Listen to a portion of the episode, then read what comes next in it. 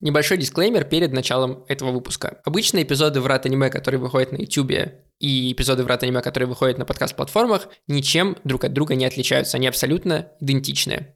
Но не в этот раз. Из-за строгой политики YouTube по отношению к музыке, которая используется в видео, я не смогу в видеоверсии выпуска ставить вам треки из аниме, как я буду делать это в аудиоверсии. В то же время в аудиоверсии я, конечно, не смогу вам показать кадры из опенингов аниме, о которых мы сегодня будем говорить. Поэтому получается, что обе версии будут немножечко обрезанными. Поэтому я предлагаю вам выбрать, что вам важнее, слушать музыку или видеть перед собой видеоряд. И в зависимости от этого выбрать, смотреть на YouTube меня или слушать в подкаст-приложении. Или же вы можете посмотреть и послушать оба варианта. Мне в таком случае будет вдвойне приятно. Ссылки на обе версии эпизода можно найти в описании, где бы вы этот эпизод не включили.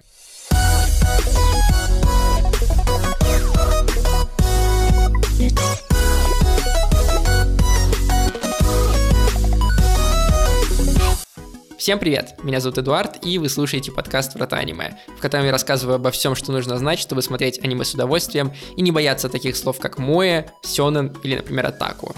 Сегодня мы поговорим о том, с чего начинается почти каждая серия аниме. С элемента, который кто-то пропускает, как титры на Netflix. А кто-то смотрит каждый раз и разбирает на составляющие, ищет там скрытые смыслы или спойлеры. Сегодня мы поговорим про музыкальные заставки в аниме, которые принято называть опенингами. Этот эпизод будет состоять из двух частей. Сперва мы поговорим о том, как вообще зародились опенинги, откуда они взялись и зачем нужны. А во второй части мы обсудим то, как менялась музыка в опенингах, какие там можно встретить жанры и стили. Должен предупредить, что история опенингов и музыки в них очень мало исследованное поле. Да, есть отдельные статьи, есть отдельные видео на YouTube, но единого такого материала, который бы обозревал это со всех, с разных сторон, такого учебника по опенингам, до сих пор нет. А посмотреть все существующие опенинги, ну, практически невозможно. Поэтому с тем, что я буду рассказывать, можно спорить, можно уточнять в комментариях, я буду этому только рад. И, конечно, не забывайте подписываться на подкаст там, где вы его слушаете, ставить лайки, нажимать на колокольчик. Все это помогает другим людям найти этот подкаст. Все дороги, когда мы говорим об истории аниме, ведут к одному человеку. К человеку, которого называют бог манги. К Асаму Тедзуке. Ровно к нему же восходит и история опенингов, в том виде, в котором мы сейчас их знаем. Я рассказывал о карьере и жизни Асаму Тедзуки подробно в самом первом эпизоде «Врат аниме», поэтому в этот раз я отмечу только какие-то самые важные, ключевые моменты для э, нашего рассказа. После Второй мировой войны больше 15 лет ушло у Японии на восстановление своей экономики. И все это время США, Соединенные Штаты Америки поставляли на острова не только материальную помощь, но и разный контент. Фильмы, сериалы, мультфильмы. Молодой Асаму Тедзука весь этот контент с удовольствием смотрел. Он э, родился как раз перед войной и поэтому был тогда уже в осознанном возрасте. Особенно Асаму Тедзуке нравились мультфильмы, поэтому он, несмотря на успешное окончание медицинского вуза, решил попробовать себя в роли мангаки, а потом и аниматора. Первое время он перекладывал западные истории в японские форматы, чтобы заработать денег и обрести какую-то популярность и известность. Например, он рисовал Бэмби в виде манги. Но ему это на самом деле не очень нравилось, ему хотелось сделать что-то свое, поэтому, когда он уже заматерел, когда он уже э, стал достаточно обеспеченным, он запустил свою собственную студию и решил там снять свое собственное произведение по своей собственной манге. Астробой. В Японии и в России, кстати, по-моему, его знают под названием «Могучий атом». Это была научно-фантастическая история про мальчика-робота, который спасает мир от разных внеземных и земных угроз. И хотя «Астробой» нельзя назвать первым аниме-сериалом, были проекты и до него, «Астробой» стал одним из самых влиятельных произведений в ранней истории аниме. Именно он установил стандарты для дизайнов персонажей и для подхода в анимации. Несмотря на то, что создание этого сериала приходится уже на 60-е годы, то есть не послевоенные 50-е, в индустрии развлечений все равно было не очень много денег в Японии, особенно для создания мультфильмов. Поэтому студия Саму Тедзуки приходилось придумывать разные хитрые способы, чтобы сэкономить на производстве. Именно из-за этого в аниме так мало кадров в секунду, например. Или из-за этого там такой специфический дизайн лиц, минималистичный, но при этом довольно выразительный. Про все это я подробно рассказывал в самом-самом первом эпизоде «Врат аниме», послушайте, если вы пропустили. Но Был и еще один способ сэкономить, о котором в том эпизоде я не говорил.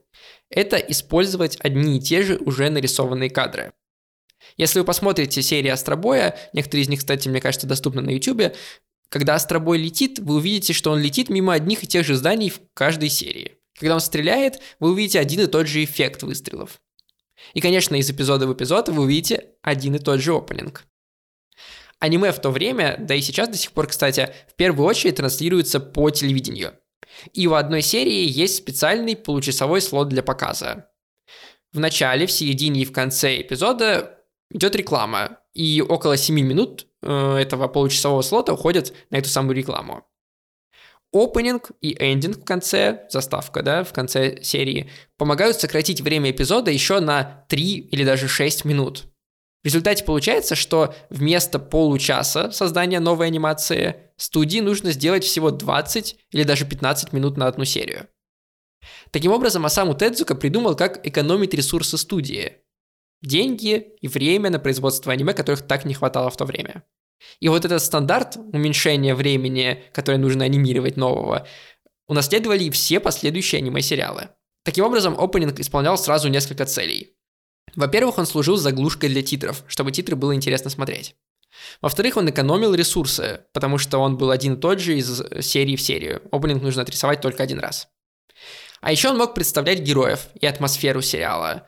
То есть люди, которые подключились первый раз, по опенингу могут понять, что их будет ждать на протяжении следующих 20-30 минут. Но не только вот эта экономия важна, когда мы говорим об Остробое. Еще этот сериал стал одним из первых, которые транслировались в Америке. И это внезапно оказалось поворотной точкой в истории японской аниме-индустрии и аниме-опенингов.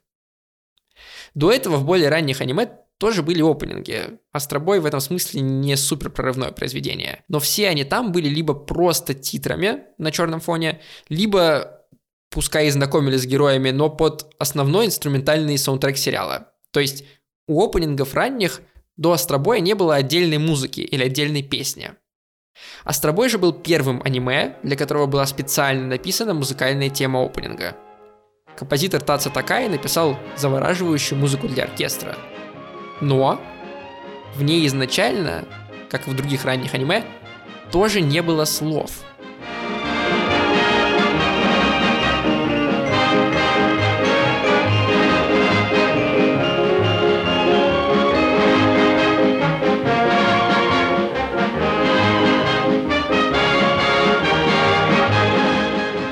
Именно так, без слов, первые серии транслировались по японскому телевидению.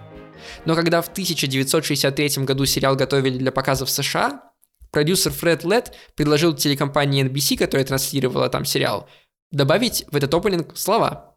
Фред рос на диснеевских мультиках, где были цепляющие песни, которые дети потом запоминали и напевали. И он решил, что в Остробое тоже должна быть такая же. Студии с его доводами согласились и поручили написать англоязычный текст. А для его исполнения, раз уж мультфильм про ребенка, пригласили детский хор. Все это, чтобы вы понимали, делалось без согласования со Саму Тедзукой. Поэтому, когда Мангаку пригласили в Нью-Йорк, и он по телеку увидел свое произведение с измененным опенингом, это стало для него абсолютным шоком.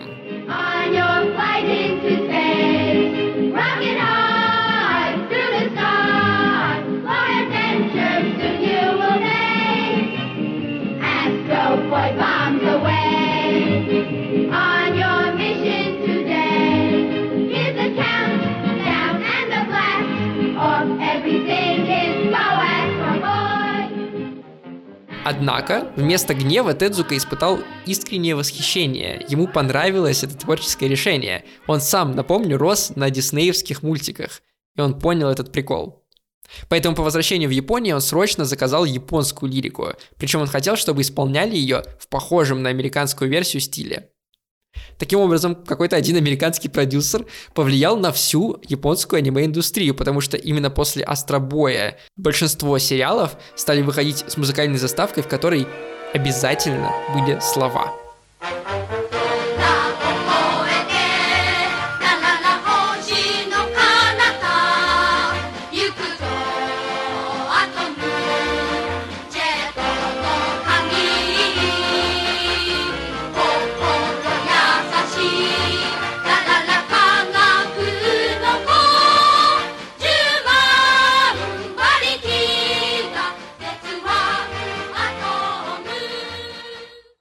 То, какими были опенинги на протяжении всей истории аниме, тесно связано с историей музыки и с культовыми произведениями, которые складывали традиции на следующие годы, которые все имитировали потом и которыми все вдохновлялись. В 60-е годы не было ни одного аниме важнее, чем «Астробой Тедзуки», и поэтому стиль опенинга оттуда, военный марш с хоровым детским исполнением, можно встретить в самых разных сериалах того времени. Вот, например, опенинг сериала Big X, что называется «Попробуйте найти разницу».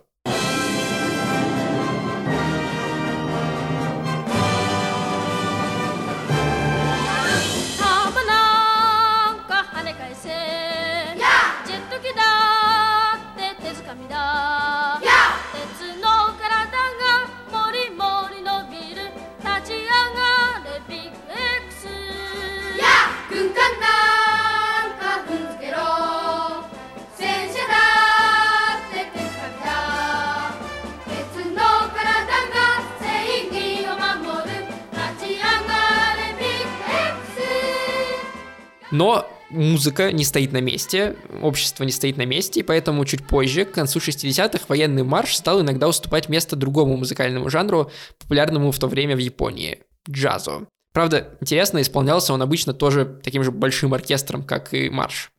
Вот, например, так звучал опенинг к оригинальному спидрейсеру.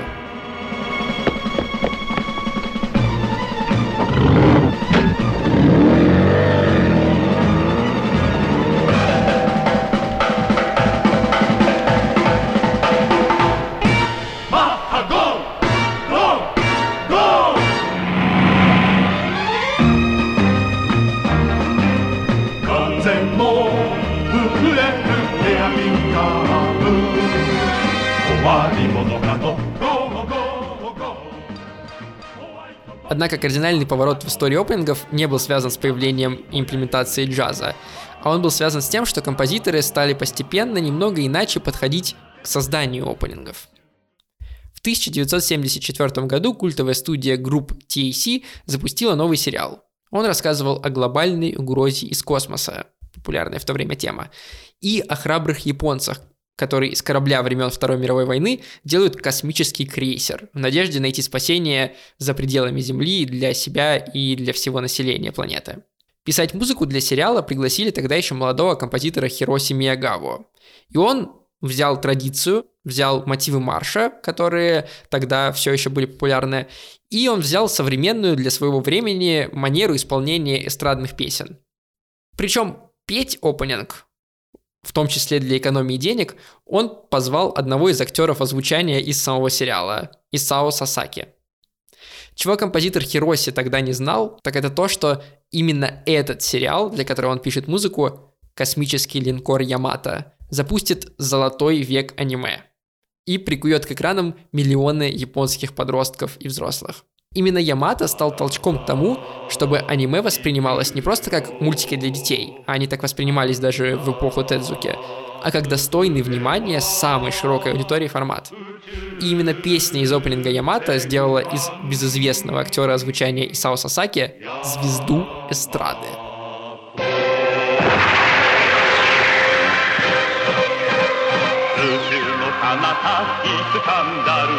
彼飛び立つ。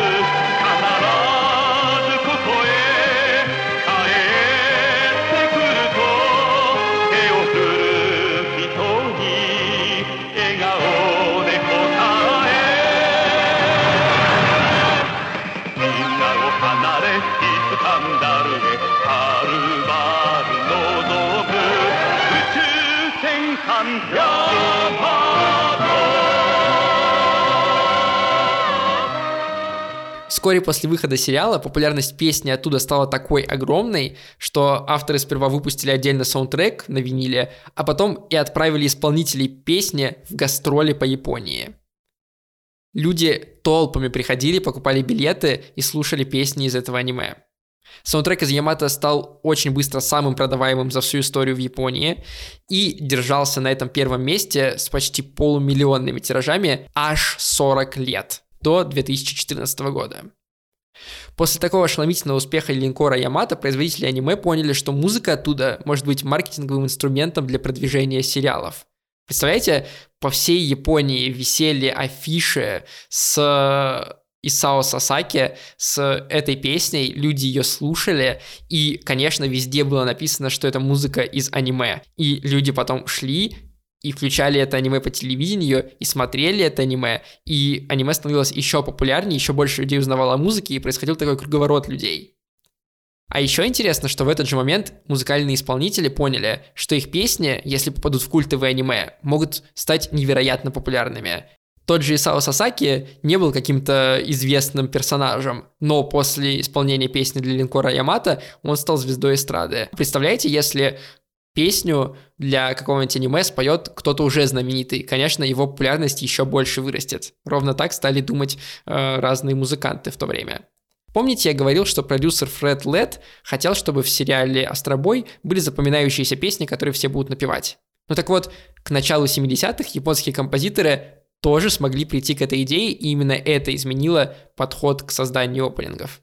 Авторы стали стремиться делать так, чтобы по одной ноте опенинга зрители могли узнать любимое произведение. Например, вот я не смотрел целиком ни одной серии первого Гандама 1979 года, но опенинг оттуда я узнаю сразу же.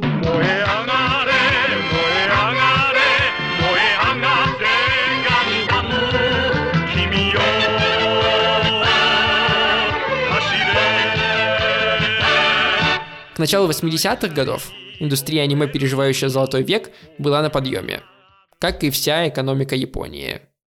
Города росли, люди могли позволить себе недвижимость, сходить на концерт Исао Сасаки, могли позволить себе купить несколько машин. В принципе, хорошая жизнь была. И в это благополучное время, конечно, начали появляться новые жанры музыки, которые должны были передать все это ощущение. И таким новым жанром стал сити-поп. Вы все его знаете, я думаю, по вот этой песне.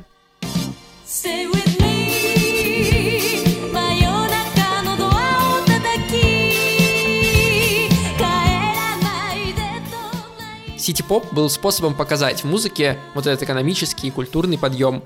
Песни рассказывали там о легких темах, о жизни в городах, о романтических чувствах, о надеждах на будущее, конечно же.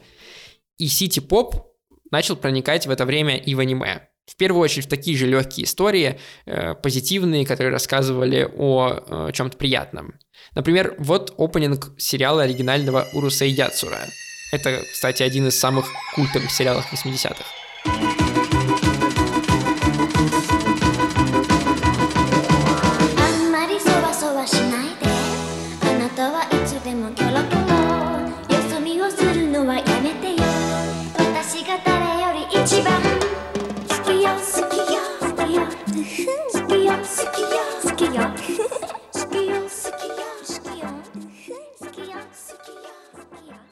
Но если в ранний период истории современной музыки, а вместе с ней опенингов всегда был один превалирующий жанр, то чем ближе к 21 веку, тем больше параллельных музыкальных линий, трендов появлялось.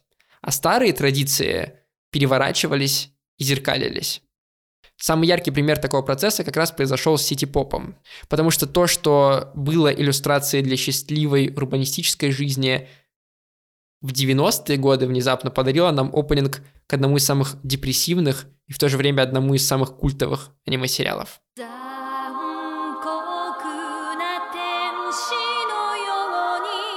Sure.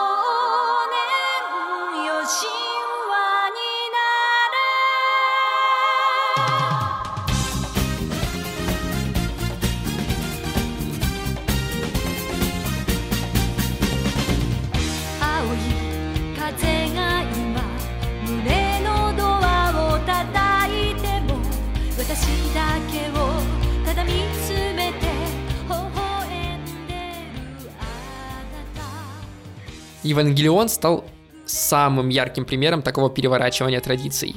И не только потому, что заглавная песня, которую вы услышали, исполнена в традиции сити-попа, и она становится иллюстрацией к истории борьбы с травмой, а не о чем-то счастливом. Но и потому, что в Евангелионе разрушались и визуальные традиции опенингов. Мы в этом выпуске, в принципе, мало говорим о визуальной части, хотя она не менее важна, чем музыкальная. Просто потому, что охватить все за один эпизод у меня не получается. Но в случае с Евангелионом я немножко про это расскажу. В аниме 70-х, 80-х годов самыми яркими штампами в опенингах визуальными было представление героев по одному. Нам показывали их лица, их отличительные черты, особенности, там их технологии, их э, какие-то предметы быта, а потом показывали их встречу под конец опенинга, чтобы показать нам дружбу, общение и вот это все. Евангелион начинает опенинг также лицами героев, их силуэтами, изображение их роботов, Ев, да, но по сравнению с традицией в конце Евы герои не встречаются. Они не пересекаются между собой. Они остаются такими же оторванными друг от друга, закрытыми, заключенными даже в собственной боли и собственных страхах. Таким образом, Ева показала, как можно иначе работать с традицией. Не только просто слепо следовать ей и перенимать какие-то паттерны, а искажать ее и перерабатывать. Неудивительно, кстати, что этот опенинг стал чуть ли не самым популярным среди тех, кто делает каверы, тоже своего рода переработки. Мой любимый из них это не опенинг, который, кстати, исполняет та же певица, что и исполняла оригинальный трек.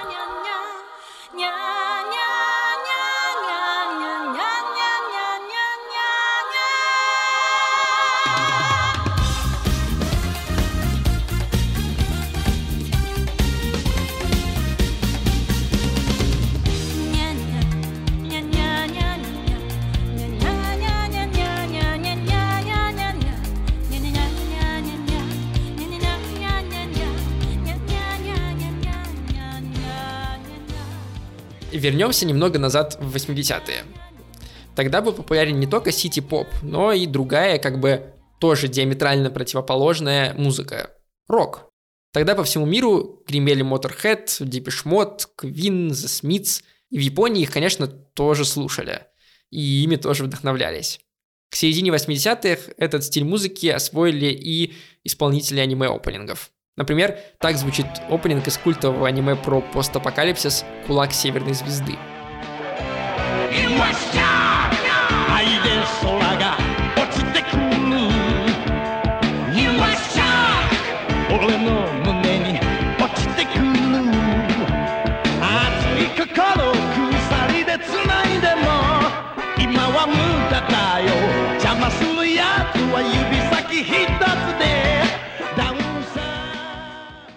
Таким образом, уже в начале 80-х начался процесс размытия музыкального стандарта или канона, и он еще больше продолжился в 90-е и в нулевые годы. После рассвета рок-музыки ответом на этот стиль стал подъем рэпа. В японской массовой культуре тоже стали появляться свои дети улиц, свои рэп-звезды, и эта музыка, конечно, проникла и в аниме. Причем интересно, э, она стала иллюстрацией именно сериалов и фильмов про подростков, которые стремятся к какому-то успеху. Ну, чаще всего.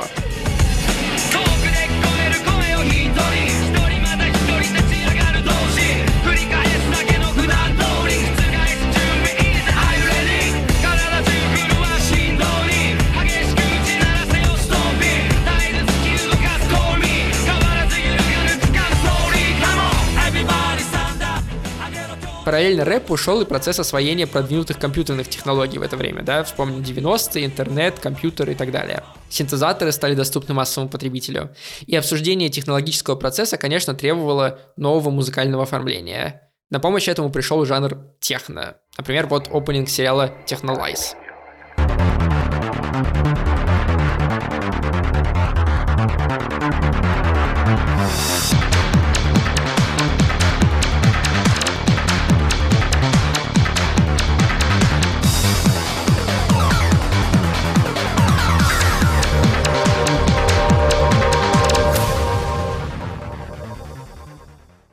При этом техно использовалось не только как иллюстрация технологий новых, но и как способ показать искажение, дивергенцию, потому что электронные звуки, они отличаются от того, что делают реальные музыкальные инструменты. И поэтому правильное использование этой музыки может создавать у зрителя ощущение нереальности происходящего, испугать его даже. Та же студия Madhouse, которая делала Technolize, применяла это же звучание иначе в «Агенте паранойи».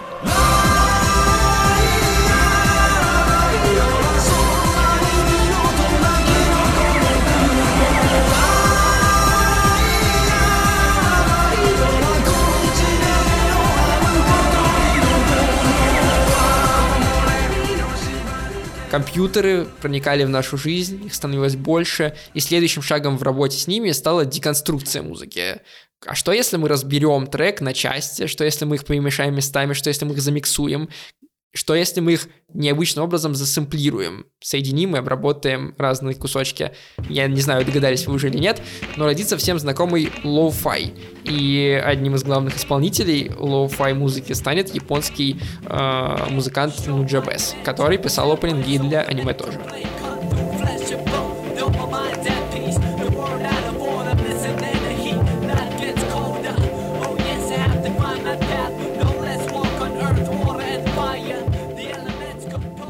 На фоне всего этого инновационного многообразия оставались и произведения, которые наследовали предыдущие традиции. Использование оркестра, джаза, тяжелого рока. Сохранялась и традиция использовать сею, то есть актеров озвучания, из аниме в качестве исполнителей музыкальных треков, как в линкоре Ямато. Особенно ярко это проявилось в произведениях про школьные музыкальные группы в нулевых, например, вот Кион.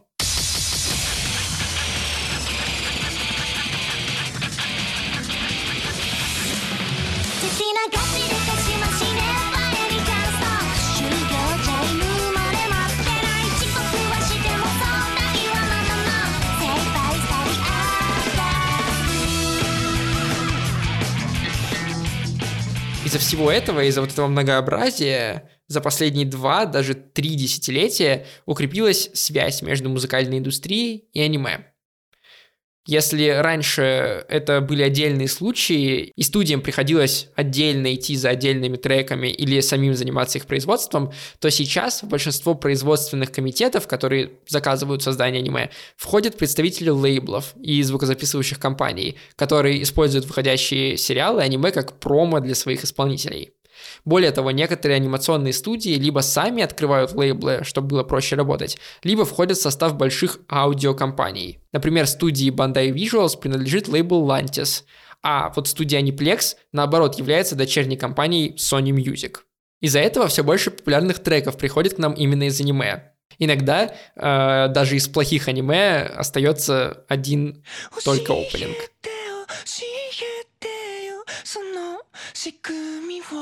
Таким образом, на протяжении 90-х и нулевых, пока музыка становилась все доступнее и многообразнее, выбор становился шире, аниме и музыка переплетались еще теснее, и количество разнообразных опенингов росло в геометрической прогрессии вместе с ростом количества сериалов. Аниме-опенинги и эндинги за это время стали абсолютно осознанными инструментами маркетинга. Сейчас мы можем даже выделить отдельные группы, которые специализируются на создании опенингов и стали популярны во многом благодаря им. Например, Лия или Ив.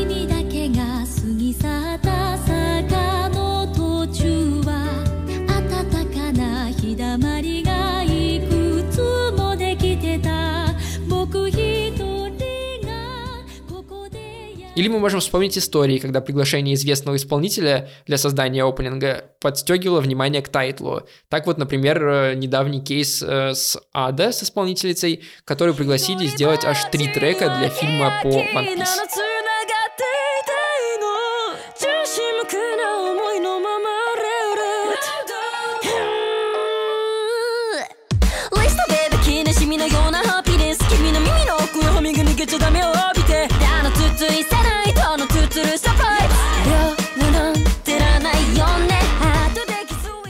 Таким образом, создание опенингов прошло путь от способа сэкономить деньги на производстве сериала до способа вложить деньги и отбить их с еще большей прибылью.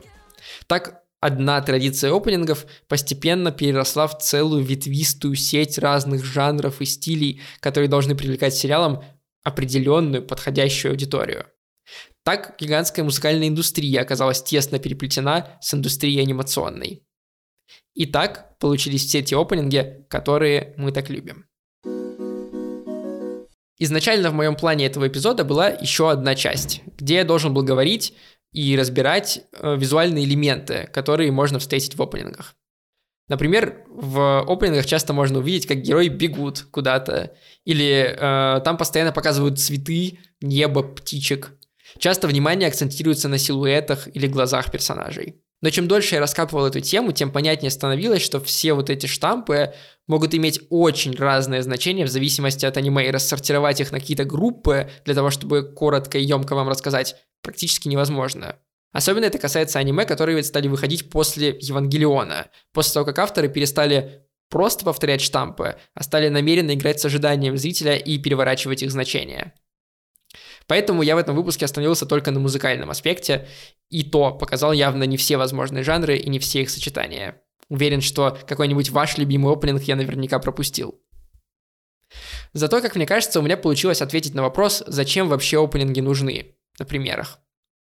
Опенинги показывают нам титры с авторами, ведь всегда приятно увидеть и показать свое имя на экране. Опенинги представляют нам героев и атмосферу сериала. Опенинги экономят студиям деньги, и в последние годы еще и стали маркетинговым инструментом для продвижения сериалов и исполнителей песен.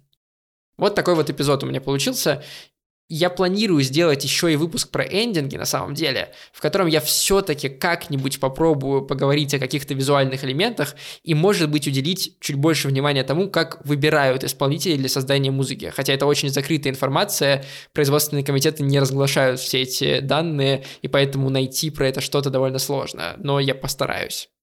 Пишите в комментариях и в отзывах, интересно ли вам такое было бы прослушать и э, услышать еще и эндинги, например, в этом подкасте.